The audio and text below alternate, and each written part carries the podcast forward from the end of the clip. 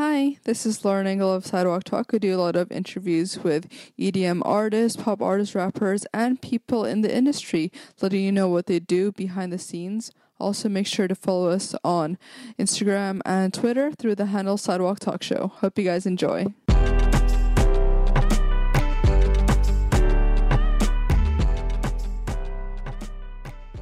Hi, this is Lauren Engel. Today I'm here with Mitchell of Chase Atlantic. Hi. So, were you where in Australia exactly were you born? Um, I was born in Cairns, Queensland, Australia. It's like Oh. the pointy bit, Yeah. like of a. If you imagine Australia, that top right pointy bit. Mhm. That's where I grew up. It's very hot. Um, not a lot of people. Two hundred thousand people live there. Um, growing up, whole life, didn't really expect to be doing the things that we're doing today, but Yeah. Are your parents originally from Cairns as well? Yeah, um, well, my dad's from, from Newcastle in Australia, and, and mum comes from a um, an island over near the, the Congo and uh, Madagascar called uh, Seychelles. Oh wow. So, but they met, or like, how did that happen? They met because my mom came to Cairns and dad was driving boats and the whole thing. Yeah. That's so sweet. What careers do they have? Um, what careers? Yeah. So dad used to drive boats, and then I guess he kind of worked his way up the ranks. He started a family. He was like a skipper, making ends meet, and then he kind of like because he worked in that industry for so long. Now he's like the general manager. He doesn't have to go out anymore, and he kind of just oversees everything. Yeah. And um, mom's always just been like a good a good mom, but now she's working at a at a first response. It's like a they save people's lives and yeah. stuff. But wow. That's I'm that's a difficult job. I'm hoping that soon I can Yeah. pe- be, able to make enough money so they don't have to do that anymore. Mm. Who? Where do you say you got your creative side from? Oh, it's tough. I don't know. I feel like my, my dad's a little tone deaf. he can't sing at all. Um, mom's always very. We've, we've been growing up with music our whole entire lives. Like mom's very musical. Our grandfather's very musical. Um, we've just had a lot of music in our lives. Like every party we ever had was just filled with classical music, vinyls, like French records, like all the old time stuff. And I read in a previous interview, were you like an opera singer or? No, I was like, I don't know you read that. I've never been an opera singer. or like a classically I was trained I was singer. I was like classically trained like in in school because I had like a vocal coach and like I used to sing. Ah, I guess it's it's not opera, but like just like very formal like Italian songs, and so I'd like focus on my breathing.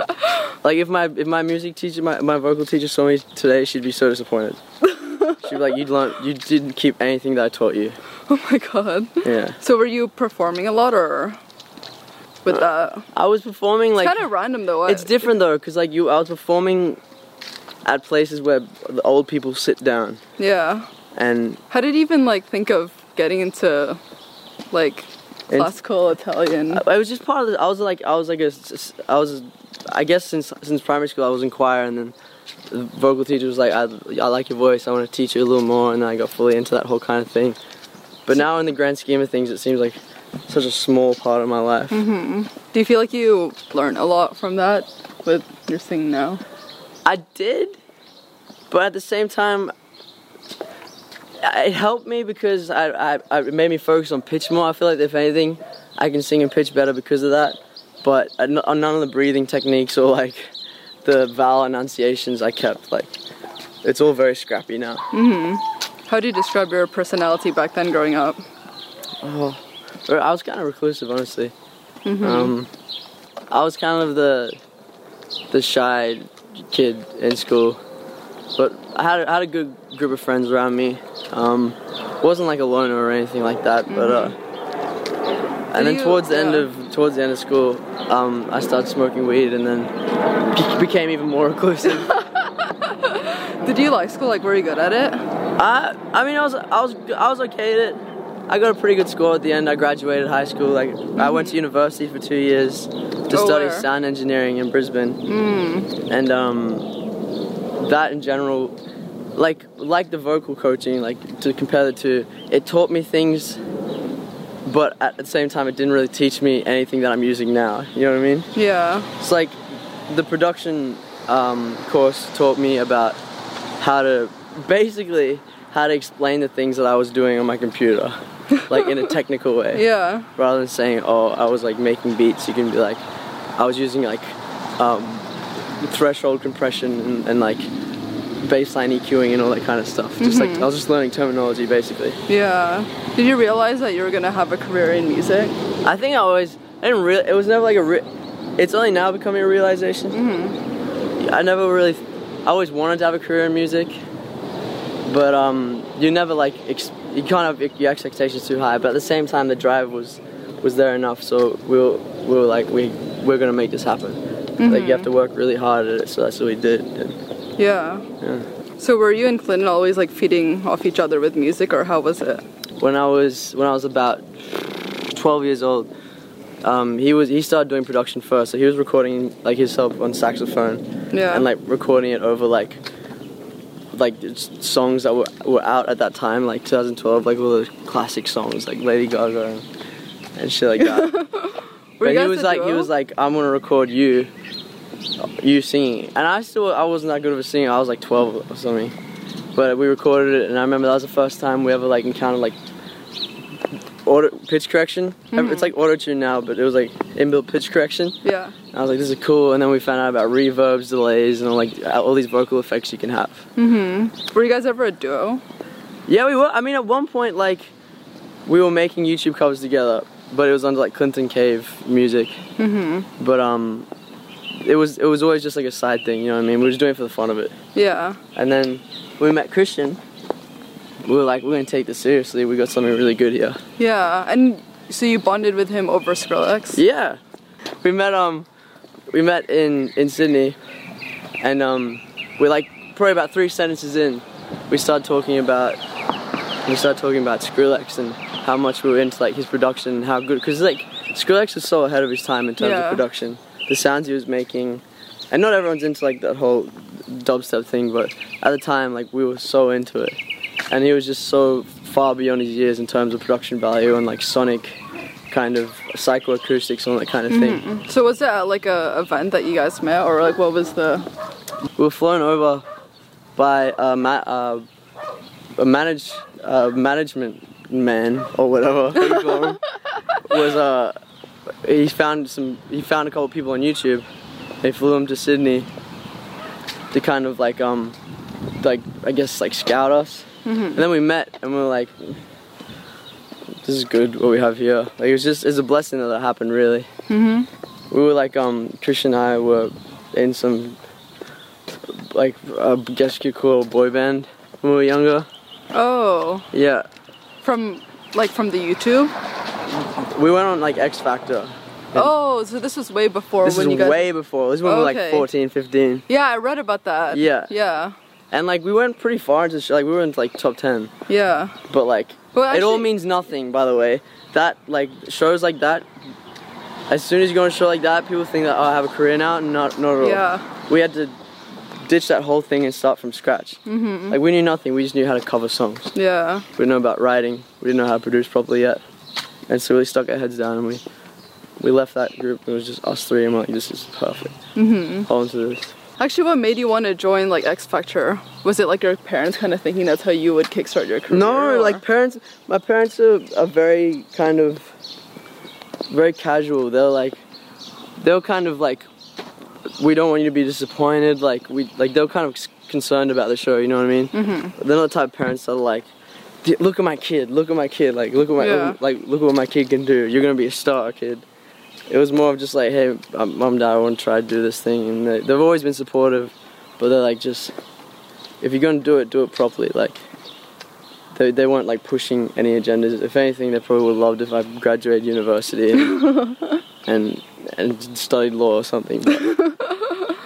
And so, were you balancing like studying like audio engineering? yeah, university gave me a a reason to figure out how to like really produce and songwrite because I would it, it gave me two years of my life where I wasn't obliged to do anything. You know what I mean? Mm-hmm. I didn't have to go. I didn't have. A, I didn't need a job because I was going to university. I was studying.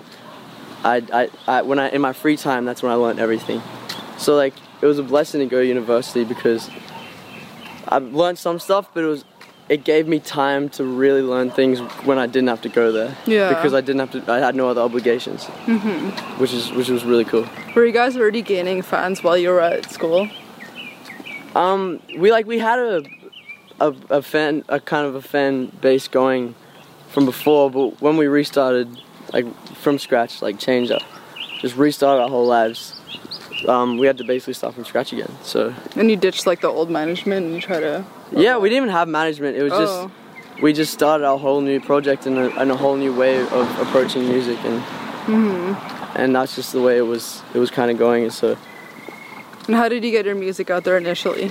um, we went to like TuneCore or something.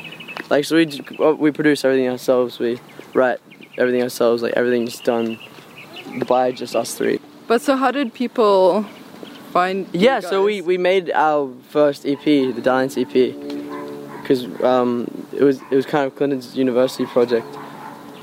We had to make original songs. Oh, so you guys started out from a school project? Yeah, basically. That's so cool. Now it's like this huge career. Yeah. I love that. And so Clinton was like Christian Mitchell, because I was still living in Cairns, Clinton was living in Brisbane, Christian was in Sydney, and so we we all, we all flew to Brisbane, and because Clinton had his little home studio set up there, and um, by that time Christian and I had started like really starting to produce, and so we like helped Clinton with this project, and then it, was like just, if it's good if you're gonna do it for a project, may as well turn it into a career. Yeah. You know what I mean? And, And so, the- yeah, so yeah. And it's not something that I always ask trios about. What do you like about Christian's personality? has a very big heart. Mm. The one of the biggest hearts I've ever I've ever known in a person. He's very accepting and loving. How about your brother? He is my brother. Oh wait, sorry. I mean, No, no, that's what I'm saying. Oh. my brother is my brother. Like, it's it's kind of we we love each other.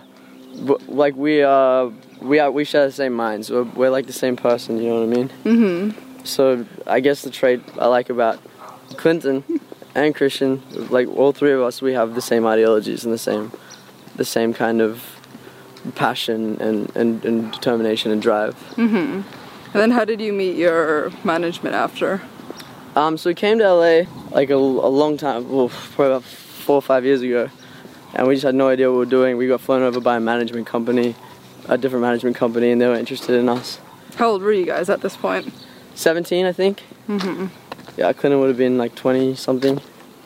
And then um, they kind of sh- sh- showed us around to a few different labels, and we weren't ready yet. You know what I mean? Mm-hmm. We were kind of still still green, and, and we didn't have a lot a lot to offer. So like we we had that whole experience, and we left LA, and like that was kind of that was kind of strange, but we had to we had to do it. That was like the, the point where we had to we had to go out and see LA for the first time and see if anything was possible to see if you could follow a career in music. Mm-hmm. And we went back to Australia. Nothing happened, and then um, Joel and Benji from Good Charlotte um, heard our music online. How big then- were you guys at this point? I mean, I think we had like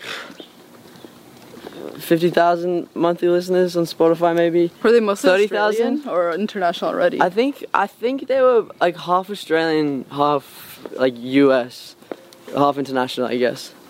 And then um, yeah, from that point onwards, they hit us up on Twitter, and they said we want to fly you guys out to LA and put you in a studio. I want you guys to write. And then we were like, oh, that's a really cool opportunity. mm-hmm. And so we we came out here. We jumped in the studio every day. They gave us like two months, and we just worked every single day to prove to them that we could like make it worth their while. You know what I mean? Mm-hmm. And then they took us around to a few different labels, and then they eventually got us a record deal with uh, with Warner Brothers, which is about two two years ago. Yeah. What does love mean to you? What does love mean Yeah. to me? Ah, jeez, never been asked that. Um, it's very complicated because I love so many people, but in, in different kinds of ways. Mm-hmm. I mean, like you always love your family. Um, love, love to me is is being able to live freely and and not kind of judge anyone based on what they do or like impose them or tell them what they can or can't do, especially in a relationship as well. Yeah. I feel like love is giving them the freedom and never judging them. And even if they do something wrong, being able to forgive and accept that kind of that kind of behavior, you know what I mean? Mm-hmm. So love and love is love. Like you can't you can't fight the feeling. You know, I'm pretty sure that's a song, right? no one So can fight many the songs. feeling. and you just you feel love, you feel love, but lo- love to me in general is a is a beautiful beautiful thing. Yeah. This is awesome. Thank you. Thank you. So now I'm with Christian of Chase Atlantic. Hello, how you doing? Really good. so where in Australia initially were you born? Uh, I was born in Sydney, C4, Oh, okay. uh, and then I moved to Freshwater, which is a beautiful beach area on the northern beaches. For your parents' job that you moved, or? Uh, yeah, no, I just it's very very close Oh, to okay. it, but they just um, they wanted to be closer to the beach. Originally, I was in like a little secluded kind of area that I could couldn't really get out and about. Mm-hmm. So um, moving to the beaches was definitely nicer. What, what's your parents' careers? Uh, so they're both retired now. My father was in was in a band when he was when he was Oh, younger. that's so cool. Yeah, Good Dog. Um, but then he went into film and television, and he worked for this channel called Channel 10 over in Australia. Mm-hmm. And then he actually hired my mum. Yeah, so my mum was doing uh, marketing and advertisement, and Yeah. that's how they met. And then they got married, and then a few years they had my brother, and then a few years later had me.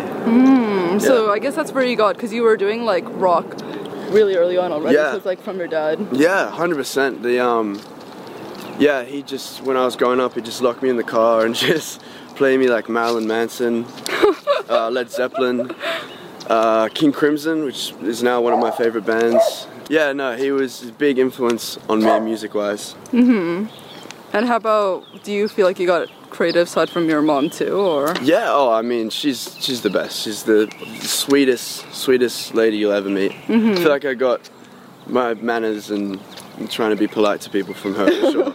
I don't know if I, I don't know if I got that side from my dad. At what age did you start picking up instrument? Um, I started playing piano when I was uh, like six, seven. Always had lessons, but I was I wasn't really a big fan of piano at the start. I always wanted to play drums, so I started playing drums. Probably like eight. I was a drummer pretty much my whole life. Yeah, Oh wow, so you were in tons of bands. Mm-hmm. Yeah. not not tons, but definitely I had a fair few before um, before Chase Atlantic. I had Laika and uh, I can't remember the other one. Speakeasy, Speakeasy. Oh, that's cool. Laika was a cool one though. It was just a group of friends from school, and we just would just play at parties and stuff, which was fun. Were you doing original music or were- was that mostly Uh, that covers? was that was mostly covers, but I think we had like one or two originals. That Oh, were, but it's not, people can't find it, right? Nah, This people is like could, nah, people couldn't find it. people couldn't find it. It's named uh, Laika was the the dog that Russia sent to, to space. Yeah. We just thought that was a really cool concept, like really crazy that Russia just sent a dog into space. yeah, so we called it Laika. How do you describe her personality back then growing up? Honestly, I was uh, I wasn't the nicest kid in high school. I sometimes regret how I how I was towards people. I didn't know, and I was I was arrogant. I didn't know enough about the world and how to treat people. So yes, definitely, I've, I feel like I could have been a better person in high school. But I I feel like I'm trying to improve myself and be nicer to people. And the more that I've grown up and matured, I think that that's helped. And also, Mitchell and Clinton are such loving, and Yeah. caring people. But yeah, I wasn't. I I What was wasn't the, the- biggest fan of myself in high school. What was the turning point that you were more self-aware? Probably coming to America or touring. Oh, like way later then. Yeah, Yeah. I just wasn't like in, all the way up until year 12. I just wasn't the best person. Mm-hmm. But um, yeah, I just I don't know. I guess just growing up, maturing, and seeing the world, and realizing it doesn't. There's no point in being a, a bad person or just being mean. There's no point.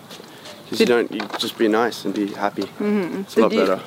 Did you like school though? Yeah, actually, I did did, well? love. Uh, yeah, I did alright. I could have done better. Um, I was, I had my heads in the clouds, just thinking about being the band and wanted to write songs. and I always wanted to do music, so I was always thinking about that. But I, I actually had a really good school. I went to Mosman High School. Uh, they're very accepting of performing arts and stuff for a high school. Uh, there's people like Naomi Watts, um, Flume, uh, Gang of Youths all came from there. Oh, wow. Yeah, so like really, really cool school. Really nice teachers, and it's like the only school in Sydney with no uniform. Oh, wow. Yeah, so I had no uniform. I used to have long hair, and I could keep my hair long.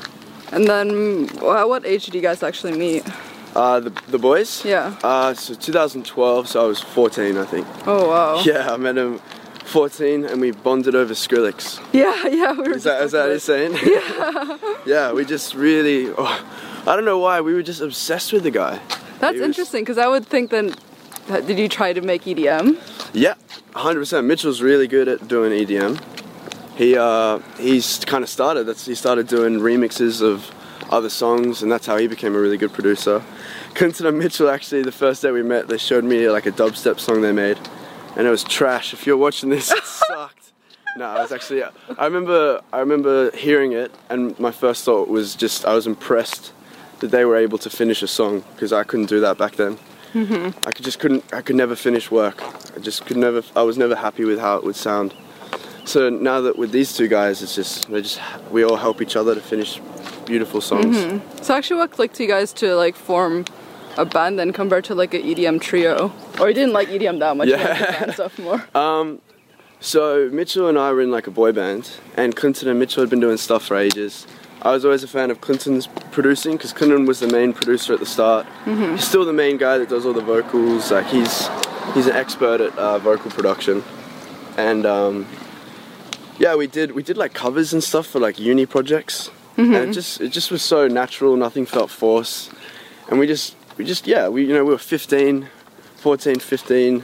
Um, and we just had so much fun, you know, we'd steal alcohol and go to the garage and record music. Like, it was just a really beautiful process the way it all happened. And then we just decided, like, should we give it a name? And we gave it a name and kind of officially formed in 2014 Yeah. when we were a little older. And then we started writing Dalliance, and we were really inspired by the 1975 and like the neighborhood, and that's why we became a band. Mhm. At what point of your careers were you guys when you met Good Charlotte? Ah, very early on. Still very young. I think I was 17. Mm-hmm. They um they emailed us first, and we were we were just like that. There's no way that's them. So we I think we ignored it. yeah, I think Clinton was like, I don't reckon it's them, so we didn't reply. Mm-hmm. And then um, he just hit us up on the Twitter DMs, and with his little tick, we're like, oh okay, it might actually be him. and he just. You know, there was there was no promise of working together. There's nothing like that. He's just was like, I want to meet you guys. I want to take you out to dinner. So I actually met him by my met and Benji by myself the first time in Sydney. Oh, they had a show there? Yeah, they were on The Voice. They were the judges on The Voice. Oh, okay. Yeah, they're big big celebrities in Australia. They're like the Justin Biebers of Australia. Yeah. They took me to a cafe, and I was like really nervous, and I was like shaking, and I dropped the cap on the ground, and I was so embarrassed to pick it up, so I just was like, oh shit. Yeah, I remember being really nervous to meet them. Yeah. I was by myself, um, so I didn't have, you know, I didn't have my friends for confidence to talk, and I didn't know what to say. Yeah. But they were just so sweet and just kept saying, just how they were fans, and they didn't, they didn't even really want to work together mm-hmm. with, with us because we were with other people at the time, and then they just flew us out to LA, gave us a place to stay, gave us a recording studio which we'd never had. Everything we produced was just in a bedroom. Oh wow. So they, they just took us under their wing. And it's kind of funny, we've actually, this whole time we've been working together, we've never actually signed a deal with them. Oh. We've never, we- we've never like made it official until uh, about last week. On their birthday, we officially, No way. Yeah. Wait, so how many years later is that? probably about four, four years. Wow. Yeah, we were working together for four years, just, you know, just on um, good faith, I guess. You know, we were giving them a percentage, obviously, but it was nothing was official. But it was just the love and connection and what they've done for us, and you know what we hope to do for them and their company, and watching them build their company because we were one of the second bands. Yeah. It just it didn't need the contract. It didn't need it, but it's nice that it has it now. Actually, back then, did you have any mentors? Like, how did you figure out the whole music industry or Um, who to trust, yeah. basically? Well, you never know who to trust. Yeah. That's you'll never. There's no algorithm to figuring out who to trust. I had a mentor, um, a jazz musician, uh, Sir Rory J. Thomas. He taught me a lot about music industry and fusion of genres. He could. He was telling me how he could see the future of music was genreless based music that just incorporates all sorts of different things. He passed away, but um, I think I think he'd be really proud of of how Yeah. we've incorporated different music. Mm-hmm. And then mentors when it comes to business, Joel and Benji. They're really smart. Yeah. Everybody loves them because they're so nice and honest and caring. So I think just from what they've taught us, I've just got to be polite to the crew, treat everyone with respect like they do. And um, yeah, and that's why they've got such a good name for just being great guys. Mm-hmm. And that's why people want to work for them and work with them. Yeah. And then how did you meet Warner? How do we meet Warner? Yeah. I've never met Mr. Warner. um, we just we dropped by one day. We had no idea. We had all these other labels that were interested. Was this after, like, way after the, The? Or like how? uh, this was after Nostalgia. We just started working on the album. Mm-hmm. We had no, we had no intentions of we like we didn't even know they wanted to meet up with us, and we kind of had these other labels in our heads. But I think Benji was like, let's just stop by and have a meeting, and we played. Um, I think it was Dan. So I guess Dan was Mr. Warner, and we played it to him, and he was this really cool guy, like kind of, kind of like a hippie almost. Like he had like incense going, and he had these really beautiful, crazy speakers, and he just sat on the floor like cross-legged, and we just played the album.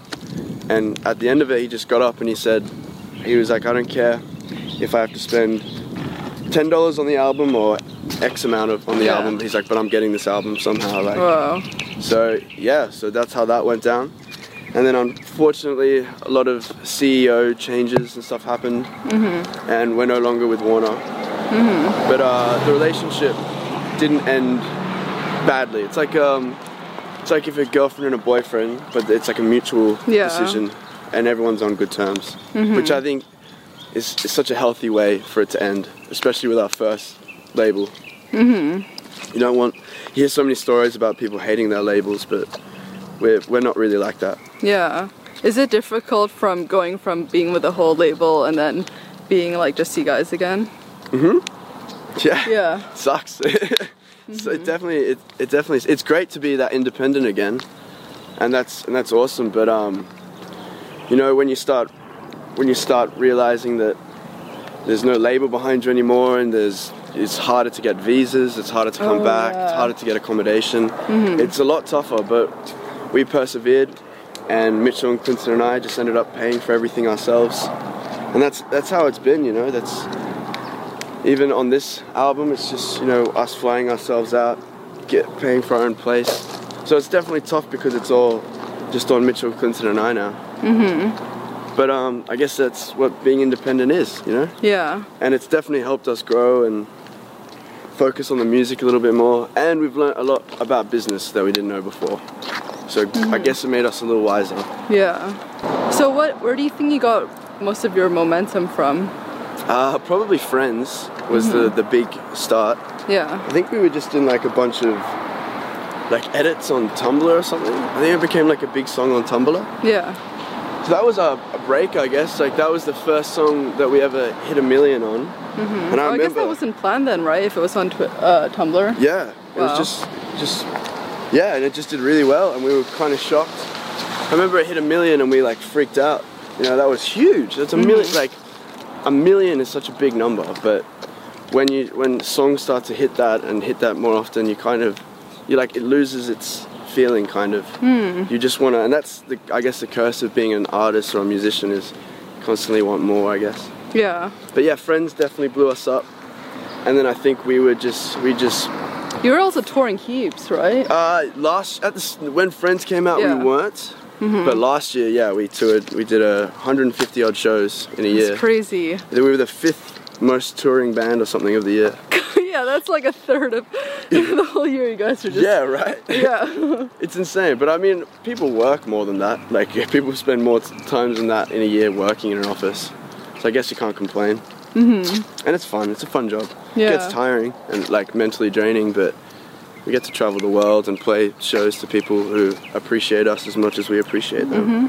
And this is something I always ask trios, but what do you like about Mitchell and Clinton's personalities? Absolutely nothing. um, Mitchell, Mitchell is very sweet, very loving, very open. Um, yeah, Mitchell's Mitchell's beautiful, beautiful person. just like his parents as well. Mm-hmm. And Clinton again is just just a very loving, very smart. They're both they're both very very smart. Uh, Clinton's very loving, very open, very friendly, very, just like a very huggable man. Like he's just Yeah. just like a big old big old teddy bear. Mm-hmm. But yeah, I just love them. I love them both a lot.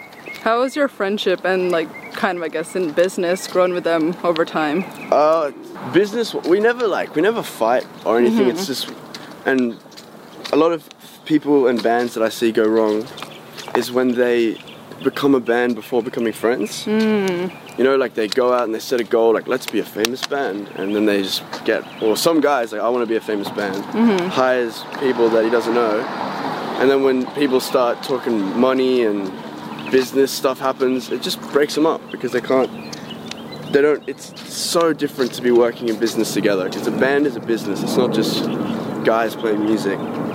So we had already grown up together and we were friends. We knew we knew what we didn't like about each other. We knew what we loved about each other. So business wise it just hasn't really affected anything. We've always been the same. On the road now that we're more experienced as well we um with more experience, we understand each other's boundaries when we need each other's space. And, uh, and if we ever do get into little fights, it's always you apologize before you go to bed. You always make up before you go to bed. That's. Yeah, I love that. Last question. What would Yeah. you say have the, been the biggest challenges for Chase Atlantic so far? The biggest challenges. Yeah. Um, I think a lot of a lot of people and a lot of companies and stuff, and I think they're afraid of Chase Atlantic. I think that they're scared of some of the things we say and the things we do aren't normal for a band like us. And being from Australia, Like what? I don't know, just the, the you know the metaphoric drug references, Oh, yeah. the swearing. I think people get a little bit scared and frightened, and they're not really willing. And also the music is just really different, I guess. Mm-hmm. No, and when people when people don't know what they're listening to, or they don't know what it is, and they can't put it in a box, or they can't compare it to something else, it scares them. So that I feel like that's been um, we've been overlooked a lot by a lot of people. Mm-hmm. But we're very we persevere and we always get through. That and visa stuff, Oh yeah. coming to America and trying to get that that's oh, swear. that stuff I guess done. it's on brand. That stuff is really tough. The visas is not easy. It's not just you can't just pack up and say I'm going to America. Here I yeah. here I come. I'm gonna go work there. You get arrested. Yeah. Um, uh, so that's tough. And then, I, yeah, I guess just money's always a tough thing, but we don't really care too much about that. How about your personal challenges? Personal challenges, like just me. Yeah. Uh, I think being away from my family. Mm-hmm. Like my my it's my brother's birthday today. It's Oh. 30th today. Wow. So it sucks that I'm not there.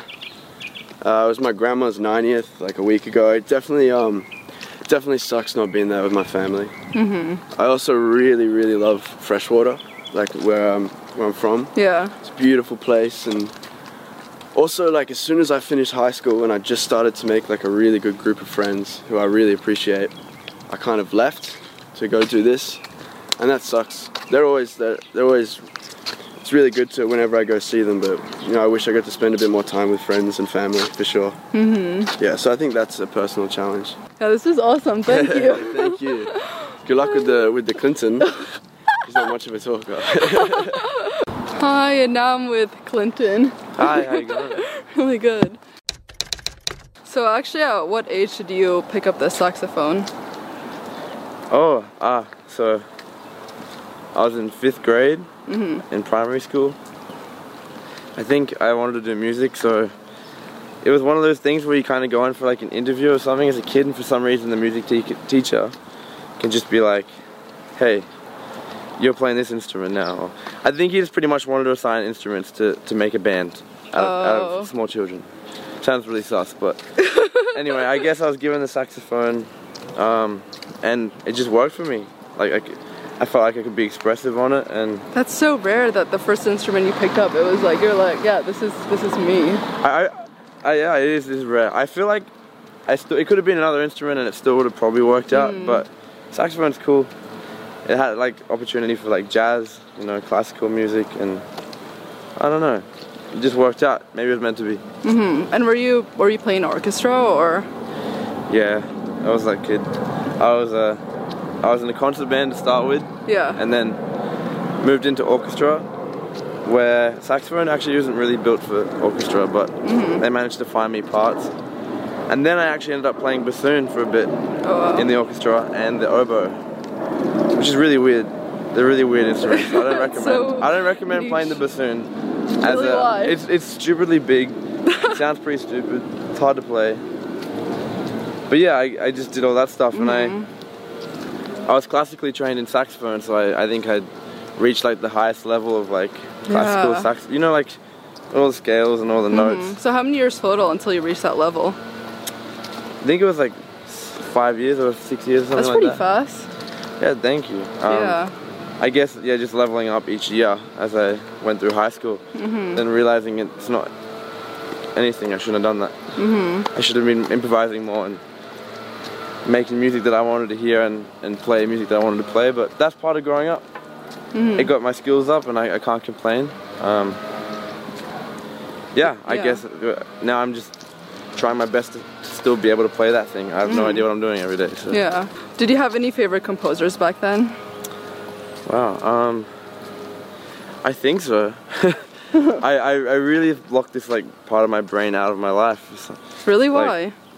So my life, I've blocked this part of my life out of my brain. Is what I meant to say. Yeah. I don't know. I, I, not on purpose. I just it wasn't like overly flattering or inspiring. So yeah, I, I guess I mean growing up like there was a few composers like we played like the the 1912 overture stuff Mm-hmm. like that. That was cool to play in orchestra. There'd be like a big cannon drum that, that like hit real loud, and I was like, oh, that's pretty sick. Yeah. Um, yeah, I honestly can't remember names though. I've I've really tried to focus on, you know, music production after that, and I guess I just grew away from that whole thing. so then you you were producing on your computer, right? Yeah, At what age was that? I think the age of 15, maybe I hmm. started. I started like, or 14 and 15, I, I picked up Logic, and you know, I had some friends that sang. Decided to try and record vocals one day, and I was like, oh, this is kind of cool. Yeah. put it on YouTube, made a fool of ourselves. but we got a little bit of a following back then, and it was cool. But yeah, I guess at a young age, the whole production thing was just really intriguing to me and to us that we did that. Yeah, How would you describe your personality back then growing up? I was a loser. Still am. No, uh, I was pretty. I'm pretty shy. Um, people think maybe I was like in a way intimidating, but I was just. I'm just shy. I think. Um, quiet to myself. I overthink things. My personality back then was definitely not as developed as now. I guess as an adult.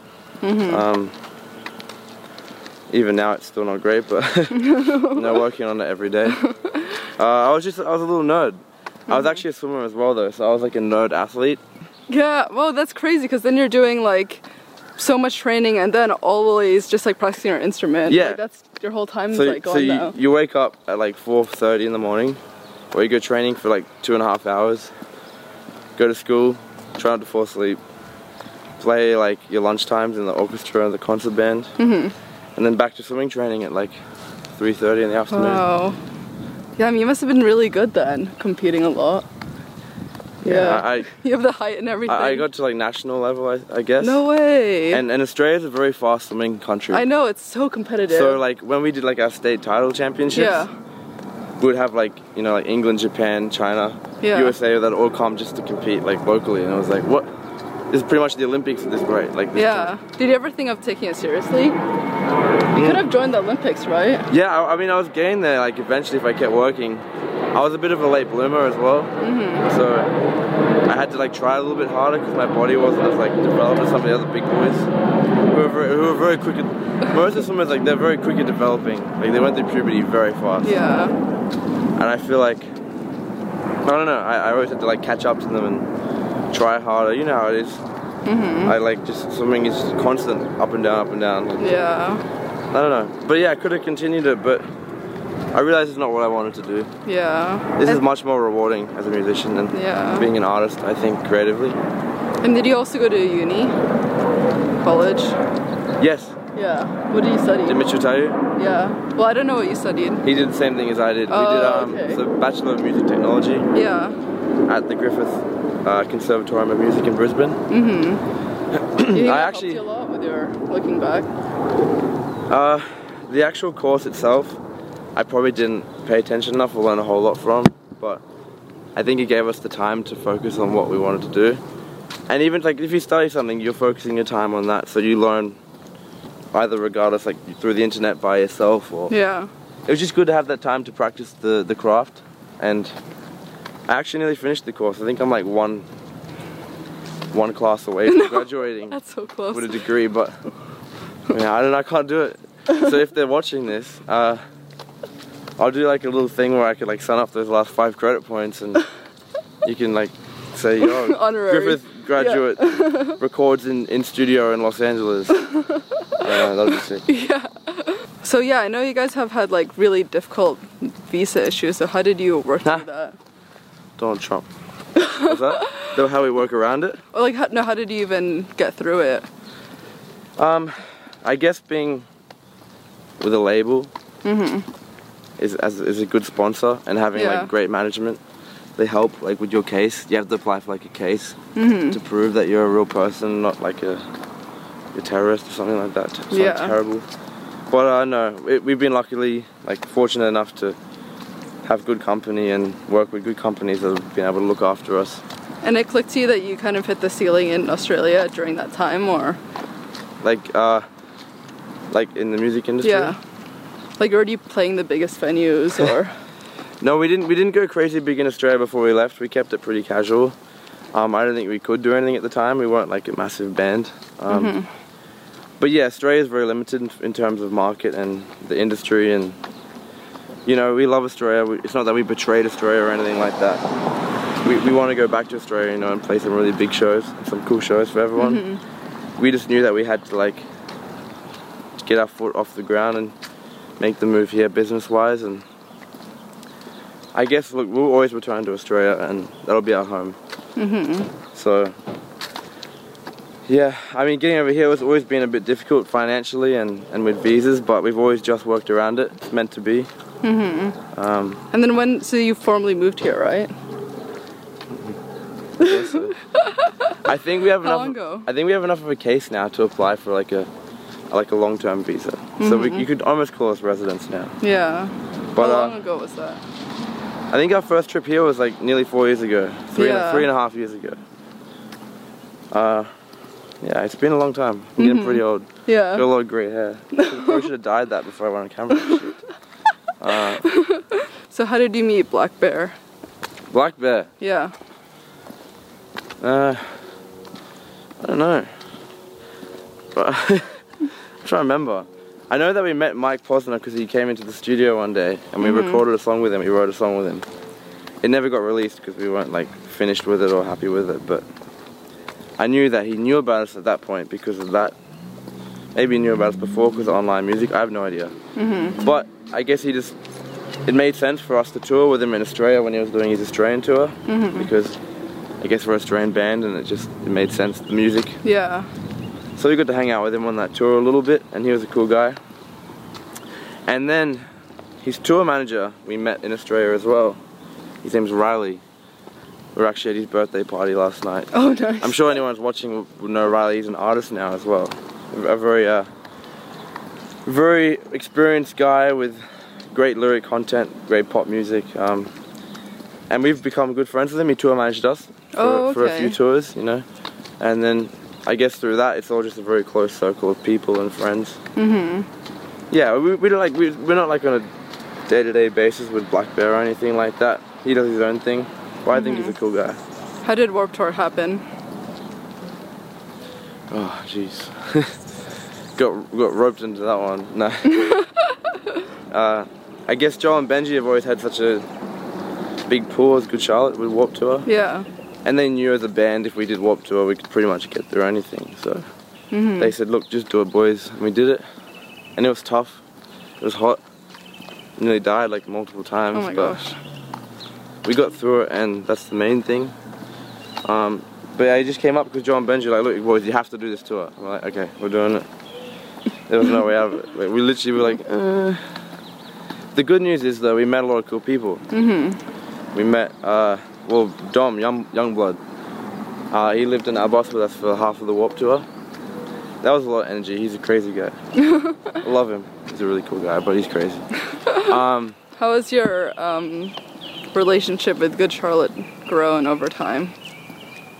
Uh, the whole band, they're lovely dudes. We, we don't get to hang out with the whole band because uh, a few of the members do live in different cities. Mm-hmm. But we're really, really good friends. Um, and obviously, Joel and Benji, we see all the time working directly with them. So our relationship now is like family. It's like,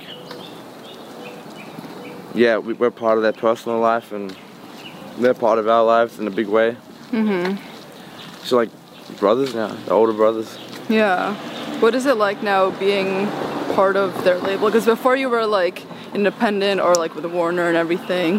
Has it changed? Um, we're just learning now that no matter what we do business wise, yes, it might be financially different or you might be able to promote certain things better, mm-hmm. which we still haven't had a big opportunity to do yet because we've always had like a small budget. Um, but we're learning that we're doing it all ourselves no matter what. It's still our music, we're producing it. Um, no one's telling us what music to make, which is really good. Joel Yeah. and Benji make a good point of like keeping us very creatively open. Um, yeah, it's, it's good to work with these companies because they definitely do help, uh, like supporting, like like to get here, for instance. Yeah. Like people probably think because we've had a few streams now that things are going really well, and they are. But financially, it's still a struggle to tour that much and you know live. Yeah. We're at a point now where the tours are actually starting to make sense, and we might turn around some small profit. But I guess that the companies do help a lot in that aspect in like ad- advancing cost to live, you know. Mhm. And then we get to do our own thing regardless. So it's still us. We haven't changed musically or as people. Yeah. We just get to do our thing, which is awesome. What's the inspiration behind Don't Try This? Don't do it. I don't know. Literally, uh, we, we were on tour so much that we you know we tried to get a bunch of songs together, and we realized because when you're in when you're in tour mode, you're hyped up. Your central nervous system's hyped up. Everything's like through the roof. Your senses are overloading. Your anxiety's higher, but Yeah. more manageable because the shows give you confidence, I guess, in a way. Mm-hmm. Um, so for us, we put a bunch of songs together, and those ones stood out the most to us as being, I guess, cool and energetic at the time. The lyrics are quite uh, crass, which is actually Christian's nickname, but uh, they're very like out there, you know. I mean, Mi- Mitchell's Mitchell wrote pretty much all these lyrics in this EP, and he was in a, I guess, a crazy place as well, touring so much. Mm-hmm. Made him go a little bit crazy. But it's one of those bodies of work that it's cool to look back at and look, go like, wow, I can't believe they went so rogue at this point in their lives. they really like went rogue on that one. Um, so the inspiration is just crazy lifestyle. I think touring so much and you know like constant adrenaline, like lows and highs, and there's not a lot of time to be sad and like mope about it when you're on tour. Mm-hmm. Whereas when you when we're in album mode, which I, I don't know if I'm supposed to say or not, but Yeah, I was gonna I mean, they you know. that. Fuck, everyone knows. Yeah. Um, when you're in album mode, you have time to, you know, lay down your emotions, come up with more substantial, meaningful songs Mhm. and yeah. what's your inspiration for that? for the album. Yeah. Ooh. I mean, look, these are really Mitchell questions, but I could still answer. them. Um, I guess lifestyle still is important, but dealing with emotions and depression, anxiety, you know, just stuff people can like relate to. Want to make good music that people can escape to, and, and that's what everyone says, I guess. But uh, So you don't write much. You're mostly like Um, doing the audio produce. So, so uh, yeah, I'll, I'll sit down. Like Mitchell's been doing this album, and Christian and I will sit down and, and guide him through his lyric process. And if something's weird, we'll tell him, or like you know, we'll give like ideas or influences. But uh, for me, I'm I'm a very technical, hands-on Yeah. person. So I'm sitting there thinking, wow, his voice sounds weird. This mic's like not working properly, or like the tone's off, or you need to like sing with more Yeah, I'm I'm, I'm, I'm like the sound guy, I guess, in that way. How do you say your music has changed compared to the early, early songs you made? Um, it's I think it's hard to. I feel like there's definitely obviously a better like the, the as, as musicians we've developed and we're getting better every day, but you when you do it for this long, I guess it's not even that long for us. It's been like five six years, but mm-hmm. when you start out, you're very inspired because you you know you want to like do anything. You're like, this is a crazy world. I can't believe this. And now it's like we know what we're doing we still need to find that inspiration. I think it's a bit harder to do it because I don't know. It's like you ever like look at someone like an, an actor or you think they're so cool, and then you meet them, you're like, oh, they're just a person. It's like I don't know. I'm going off on a bit of a tangent here, I love it though. yeah, I'm really I'm really in my own head right now. We, we like we've been locked in the studio for like three weeks, forgotten how to like speak to anyone. Um, the inspiration though is always just everywhere, I guess. that's fucking, that's vague as hell. Uh, I don't know. Yeah, I think you answered my question. I hope I did. Yeah. Last question. What do you want Chase Atlantic to be remembered for? I could say so many stupid things. Um, I could tell from your first reaction, you're like, I want to be remembered for making great quality music. And that's I think that's it. I, I think regardless if we're setting like a social standard or telling people to rebel, which we're we're not that political as a band. We like to just make great music. That's the thing. Mm-hmm. If it's good music, people will listen to it. It's like The Weeknd. I don't think he has a like an agenda to like be political or anything like that. It's just good music, and like you see the masses draw to it. Like it's you, you can't deny good music, and I think that's all we want to be able to do. Is Yeah. make good quality stuff that will always back us up. You know. Yeah, this was awesome. Thank you so much. I'm so weird in front of a camera. Oh no. Bye, guys. Thank you.